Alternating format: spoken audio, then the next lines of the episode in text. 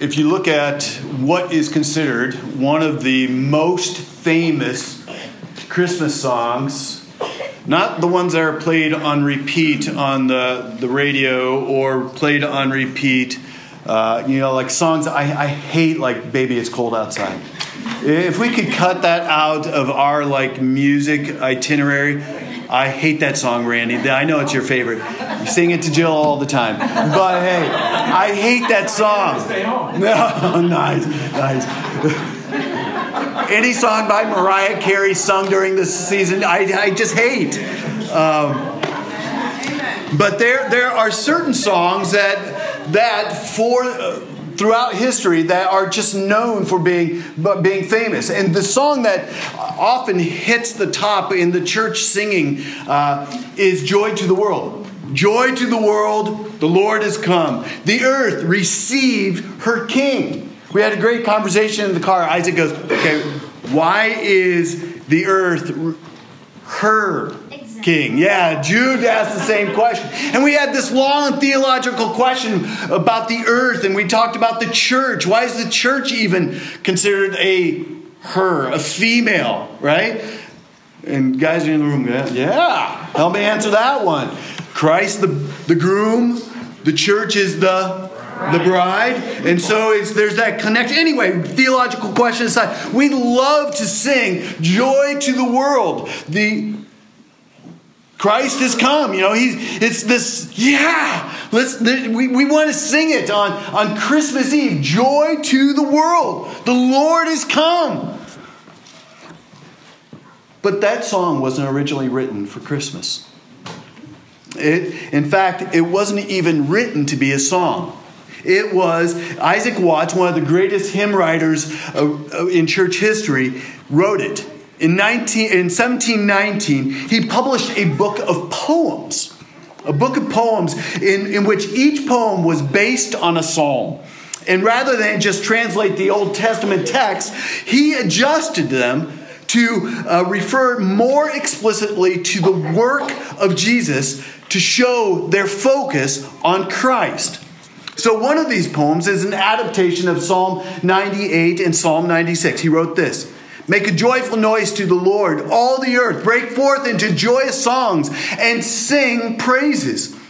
Sing praises to the Lord with the lyre, with the trumpet, and with sounds of melody, with trumpets and the, the sound of the horn. Make a joyful noise to the, before the King, the Lord. So he interpreted this psalm as a celebration of Jesus' role as King of the universe as, as the king of the church. And more than a century later, the second half of this poem was slightly adapted and was set to music to give us one of the most famous of all Christmas carols. But it makes you wonder, though, doesn't it? Joy to the world. It makes us wonder what kind of joy is he talking about? typically in in the church calendar, this would be considered the third Sunday of Advent. And during the third Sunday of Advent, they, we, the church typically talks about joy. In, it, in Christ's first coming and how he ushers in joy. But if you really think about it, with this focus on joy, I really struggle. I wonder do we really understand joy? Often I think that joy is found in short supply these days. There's an uptick in, in people desiring to connect with counselors because, man, I'm just not finding joy in my workplace. I'm not finding joy and satisfaction in my marriage. I'm finding struggling just with me as a person. I'm struggling with depression. I'm struggling with finding hope and happiness and satisfaction in all these areas of my life. So you wonder are we suffering from a deficit in joy? It's like we are suffering from what psychologists call the Paris effect. Have you ever heard of the Paris effect? It's, it's the kind of disappointment that first time visitors have when they go to Paris. The Paris effect. If you really look and you think about Paris, it's like this, this romantic, beautiful, wonderful place where there's just love on the streets and cafes are, are filled and brimming, brimming with people eating croissants and, and coffee or wine and cheese and danishes. And it's just this happy, joy filled kind of place. But a 2015 article in the Wall Street Journal explains that this Paris effect often affects women who arrive expecting an affluent and friendly European capital where slim and beautiful Parisians walk around smelling of Chanel number five. the article went on to note that many visitors expect a place full of beauty, romance, and wealth. Instead, they find pavements peppered with cigarette butts and aggravated commuters in packed metro trains for some, the shock is too much to bear, prompting them to seek medical help. Medical help for symptoms that may include irritability, fear, obsession, depression, depressed mood, insomnia, and a feeling of persecution by the French. In extreme cases, the only remedy is a one way ticket out of France.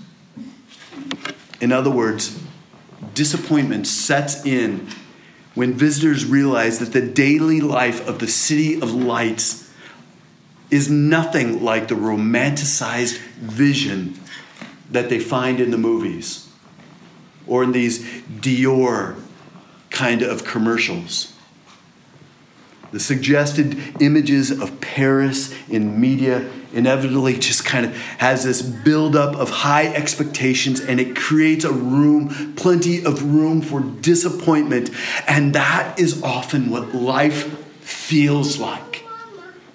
We've got these amped up feelings. We see it on media. We see it in the movies. We see it in the, the, the Hallmark kind of stuff it's like, this is what it's supposed to be like. And we have these amped up feelings. My job is supposed to be great, it's supposed to be satisfying. My marriage, my relationship, my friendships are supposed to be like this. My kids are supposed to be like this. And all of a sudden, we sing these songs like joy to the world. The Lord has come. And then all of a sudden we go, is this just a sentimental song that we sing? Or is there something really available for me now? And so, as somebody who is really personally interested in, in joy, I want to know if there is something that we can expect, not just in this Christmas season, but beyond. We're spending more and more money trying to be happy. We're looking all over the place for happiness. Books are coming out, and we have more than ever before. Our pantries, our closets, our bank account, whether you believe it or not, you have more than most people in the world, but yet we are not happier. So, can we discover joy? And Isaiah has something important for us to discover. So, would you stand for the reading of God's word? We're going to start at verse 16, and we're going to read through chapter 9, verse 7. Bind up the testimony Seal the teaching among my disciples. I will wait for the Lord, who is hiding his face from the house of Jacob, and I will hope in him. Behold, I and the children whom the Lord has given me are signs and portents in Israel from the Lord of hosts, who dwells on Mount Zion. And when they say to you, Inquire of the mediums and the necromancers who chirp and mutter, should not a people inquire of their God? Should their, they inquire of the dead on behalf of the living? To the teaching and the testimony. If they will not speak according to this word, it is because they have no dawn. They will pass through the land, greatly distressed and hungry. And they are hungry They will be enraged and will speak contemptuously against their king and their God and their faces and turn their faces upward. And they will look to the earth and behold distress and darkness, the gloom of anguish. And they will be thrust into thick darkness. But there will be no gloom for her who was in anguish. In the former time, he brought into contempt the land of Zebulun and the land of Naphtali. But in the later time, he has made glorious the way of the sea and the land beyond the Jordan, Galilee of the nations. The people who walked in darkness have seen a great light. Those who dwelt in the land of deep darkness, on them has light shined. You have multiplied the nation. You have increased its joy. They rejoice before you as with joy at the harvest. As, as they are glad when they divide the spoil, for the yoke of his burden and the staff for his shoulder, the rod of his oppressor, you have broken, as on the day of the Midian of Midian for every boot of the trampling warrior in the battle tumult, and every garment rolled in blood will be burned as fuel for the fire. For unto us a child is born, to us a son is given, and the government will be upon his shoulder, and his name shall be called Wonderful Counselor, Mighty God, Everlasting Father Prince of Peace, and the increase of his government and of peace, there will be no end. And on the throne of David and over his kingdom to establish it and to uphold it with justice and with righteousness from this time forth and forevermore. And the zeal of the Lord of hosts will do this. This is the word of the Lord. You may be seated. So, we've been looking at the book of Isaiah for the past few weeks. And just as a reminder, Isaiah was a prophet who lived some 2,700 years ago. And he lived in the southern kingdom of Israel. And if you remember from our study of the book of Amos, uh, Judah is in the lower section, Israel is in the northern section. And he is speaking and writing at the time when the Assyrian Empire has grown and was gobbling up the northern empire so that its borders were just eight miles away from Jerusalem.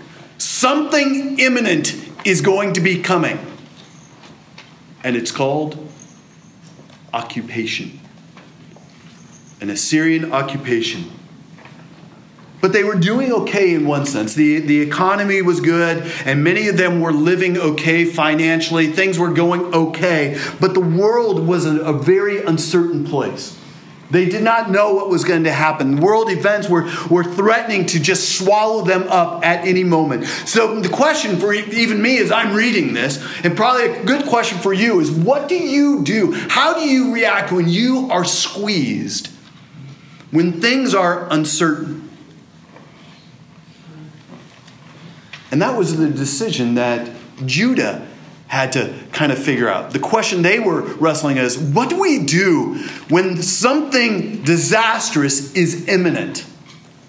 It is at our back door. It is eight miles away from our capital city, Jerusalem.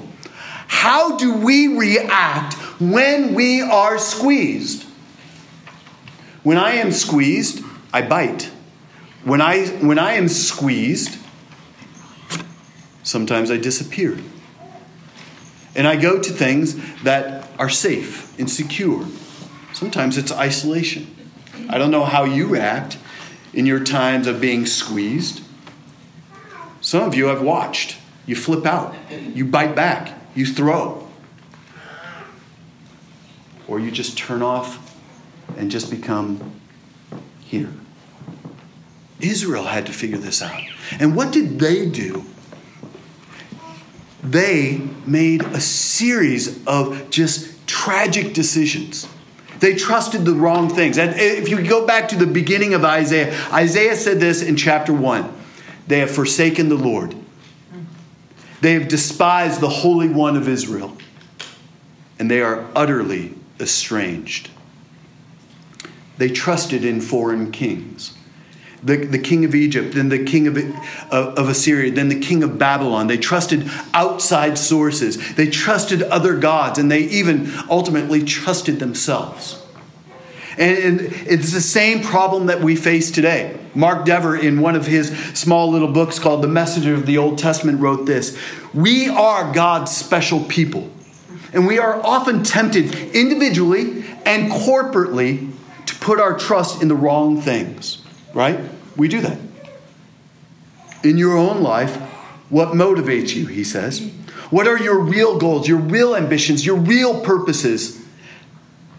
And what do you trust in to accomplish those, those ends? Is what you are hoping in enough to focus your whole being? And is what you are trusting in enough to carry you through your whole life? From Isaiah, he says, Listen, I have three pathways for you when it comes to joy. I, have got three things for you just to really, if you could just master this when it comes to joy. And here's the first one the path to joy is not popular. Is it not up there?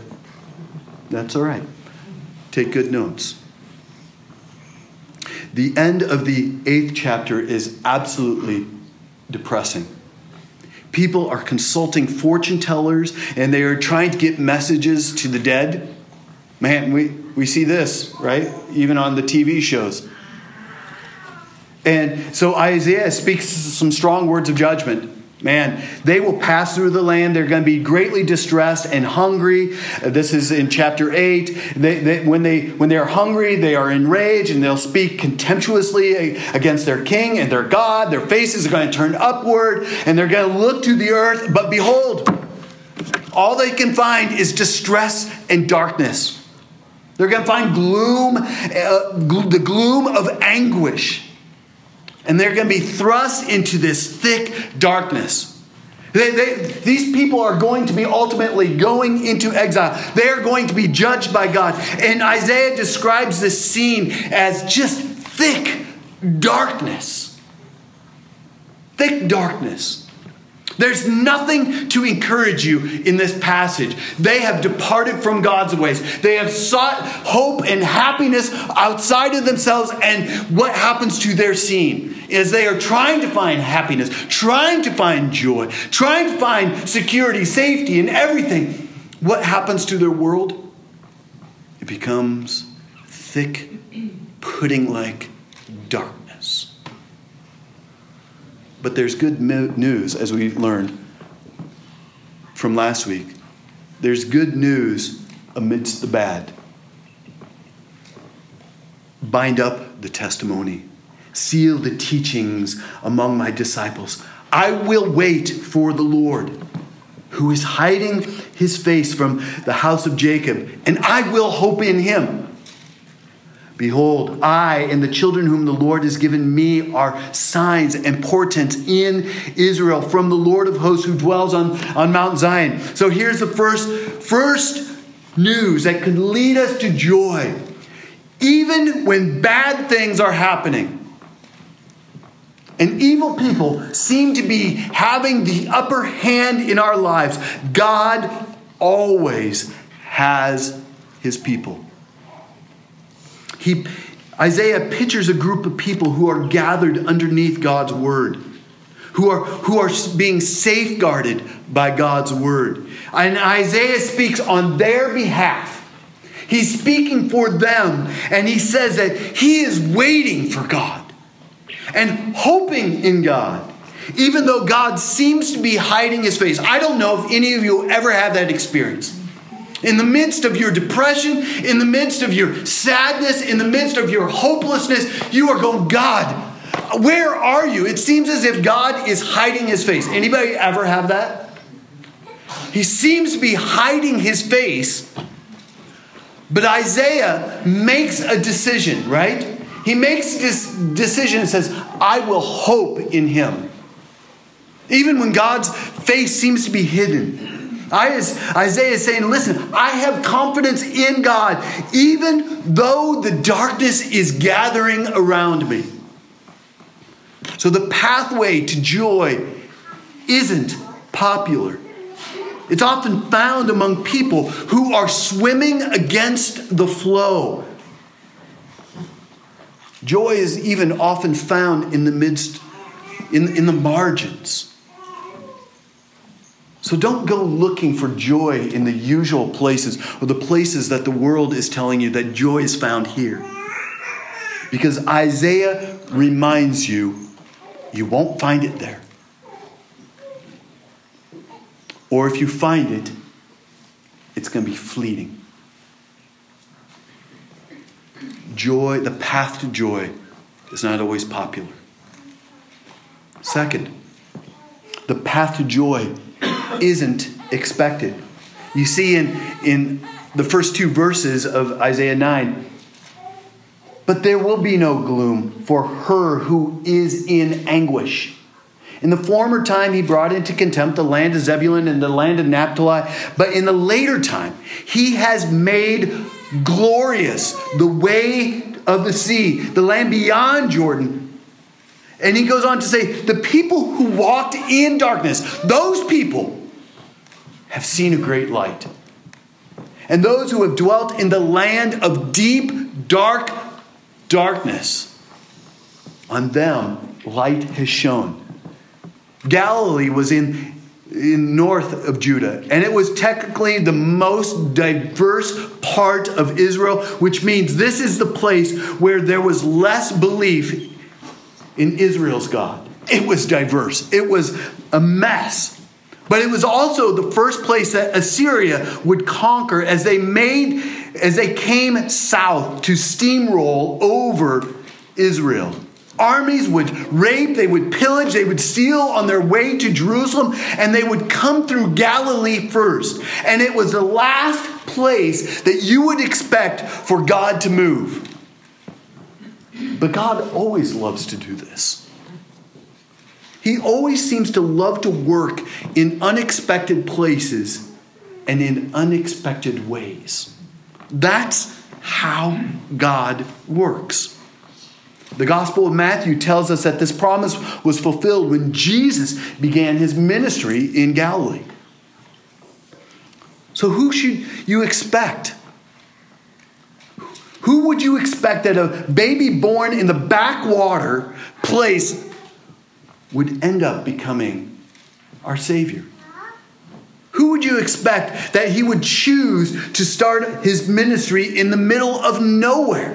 But that is exactly what God loves to do.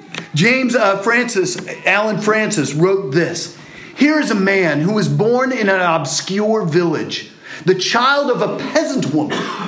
Makes no sense, right?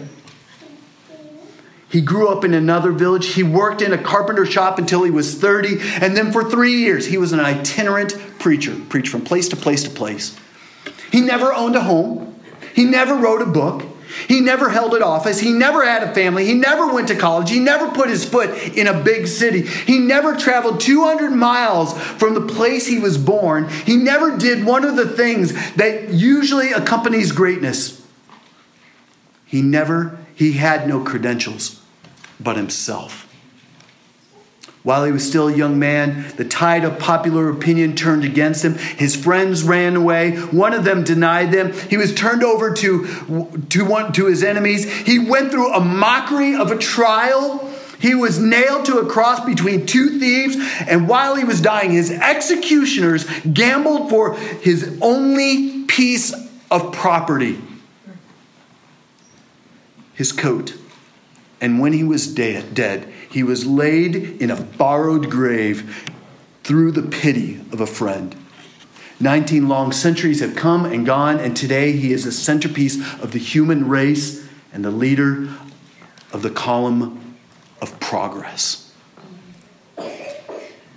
Francis goes on to say, I am far within the mark when I say that all the armies that have ever marched, all the navies that were ever built, all the parliaments that ever sat, and all the kings that ever reigned put together have not affected the life of man upon this earth as powerfully as that one solitary life.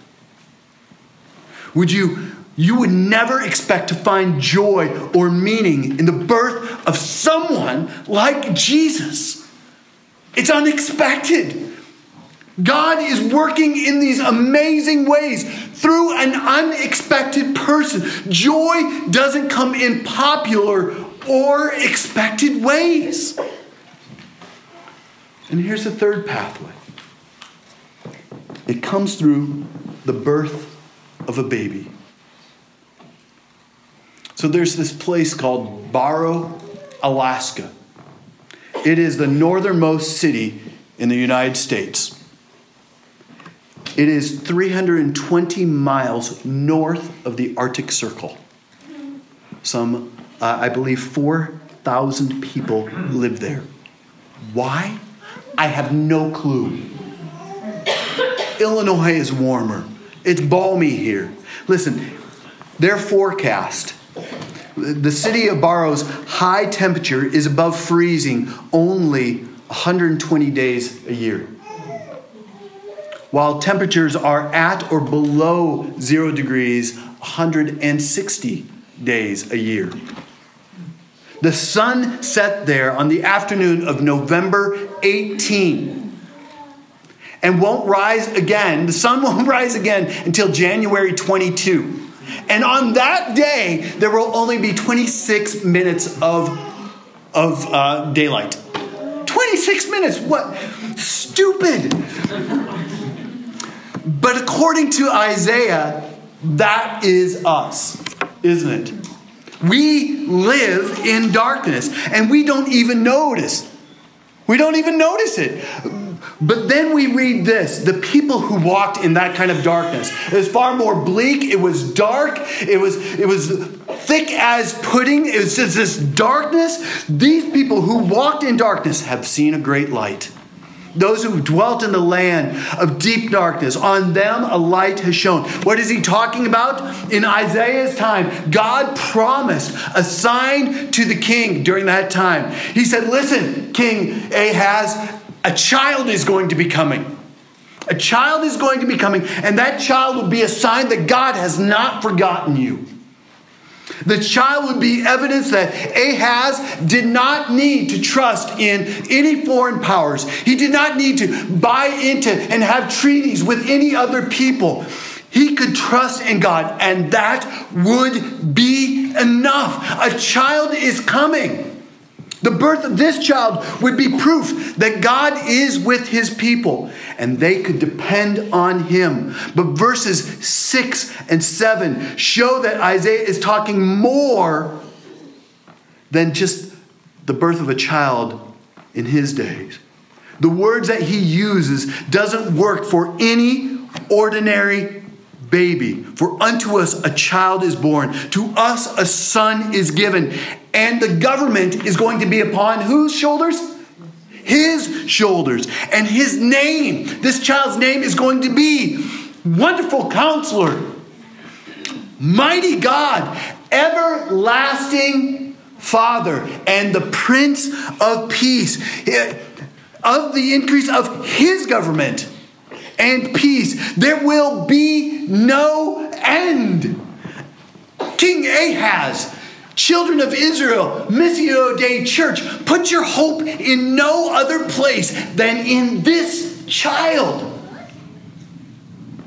Your marriage is not the cure. Your financial security, your job, your children, your friendships, your home, none of those things will ever give you the safety and security or joy that you will find in Christ Jesus. Joy, my friends, comes not in popular or expected ways, but joy comes through this child. That is where joy comes. So, my question for each and every one of you is what are you trusting in?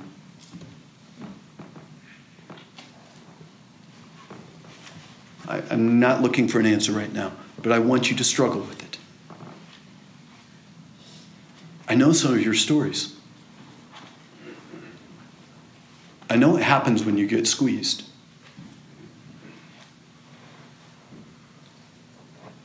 What are you trusting in?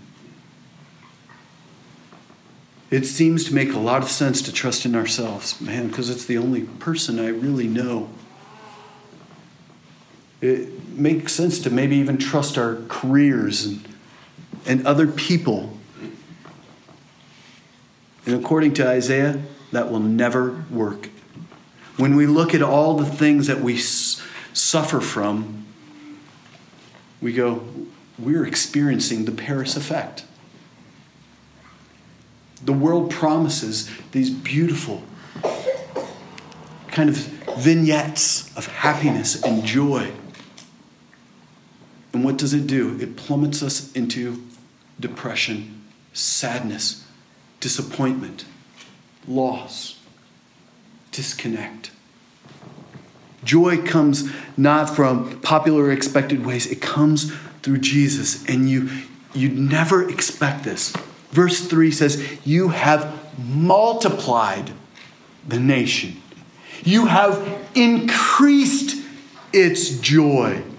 They rejoice before you as with the joy at harvest. In other words, at harvest time in Israel is when the party begins. The harvest has come in. We have worked our tail off in, in planting, in, in tilling, and cultivating, and fertilizing, and doing all this. And finally, the harvest is in. And what are we going to do? We are going to celebrate. It's like Israel has no choice to compare that joy when it comes, that comes with the arrival of Jesus to common everyday experiences of joy that we can all relate to. It's like a, do you remember when that happened? We had this bountiful experience of bringing in the harvest. Do you remember that party? It pales in comparison to the real joy that we have in Christ. And that's what Isaiah does in this passage. Isaiah is talking about something that's going to happen, and he's comparing it to a harvest time. And when all your hard work is over, you're persevering, you're working through this life, the party begins. Or maybe it's that the end of the battle. There was also that picture of this battle as they are glad when the, they divide the spoil. That's a picture of wartime. Some of you feel like I am in a war, I have a wartime mentality all the time. I'm struggling to pay bills. I'm struggling in this relationship. I'm struggling for happiness. It is a kind of wartime kind of thing. But imagine at the end of the war, you get to divide all the spoils from the, the conquering of that thing. And Isaiah says, Oh, uh, you thought that felt nice? I got something bigger. I've got something better. So, my friends, do you want joy? Do you? Yeah, I mean, just really deep seated, lasting, abounding joy. Do you want the kind of joy that when people look at you, they go, Your circumstances suck, but there's something about your countenance, the way that you are walking and talking, and your outlook in life is different from anything that I have ever seen. It changes the way that we talk about our circumstances. And I cannot pay my bills. Hmm. But right now, you have a home. Right now, you have friendships. God has provided, and you have not gone without a meal you have clothes on your back. Praise be to God. My joy will be most beautifully fulfilled on that last day when I can see Him face to face. But right now, even though it feels like God's face is hiding from me, I still trust in Him. It changes the way, too, when we look at our, our human relationships, too, right? Man, right now, this human relationship is not hitting like it's supposed to. Man, we, we feel like we are in constant tension. It feels like things just are not hitting. And It doesn't feel intimate. It doesn't feel friendly. It doesn't feel, we're always in this tense kind of battle going on. But you know what? Welcome to this world where sin abounds, right? And it takes two to tango, two sinful ones to tangle. But you know what? Even in the midst of that, we have a Savior who says, Ah, my grace is sufficient for you today. And you know what? It's also sufficient for the other one. Remember the mercy that I've given to you, offer that mercy to another. And in that you find joy because that's relying upon that promised king, the one who was promised, the one who came, the one who is with us, right? We don't believe that Jesus is up here in, in heaven and kind of every once in a while shows up at church. He indwells within us by his Spirit. Christ with us. So, my friends, do you want joy? Look in those surprising places. Look to Jesus. You can have the joy of knowing that your personal sins are forgiven, that you are endlessly, endlessly loved by God, and that His kingdom is breaking into your putting thick darkness. I love that picture. He is breaking into the total darkness of our world and our lives and when you turn on a flashlight, and just so you know, Jesus is the high beams, darkness does what? Scatters. So, my friends, there's no better news than knowing that this king has come and is coming again. And that is why Isaac Watts could write that poem that became a hymn joy to the world. Joy to the world. The Lord has come. Let earth, you, receive her King. Let every heart prepare room for that King. Amen.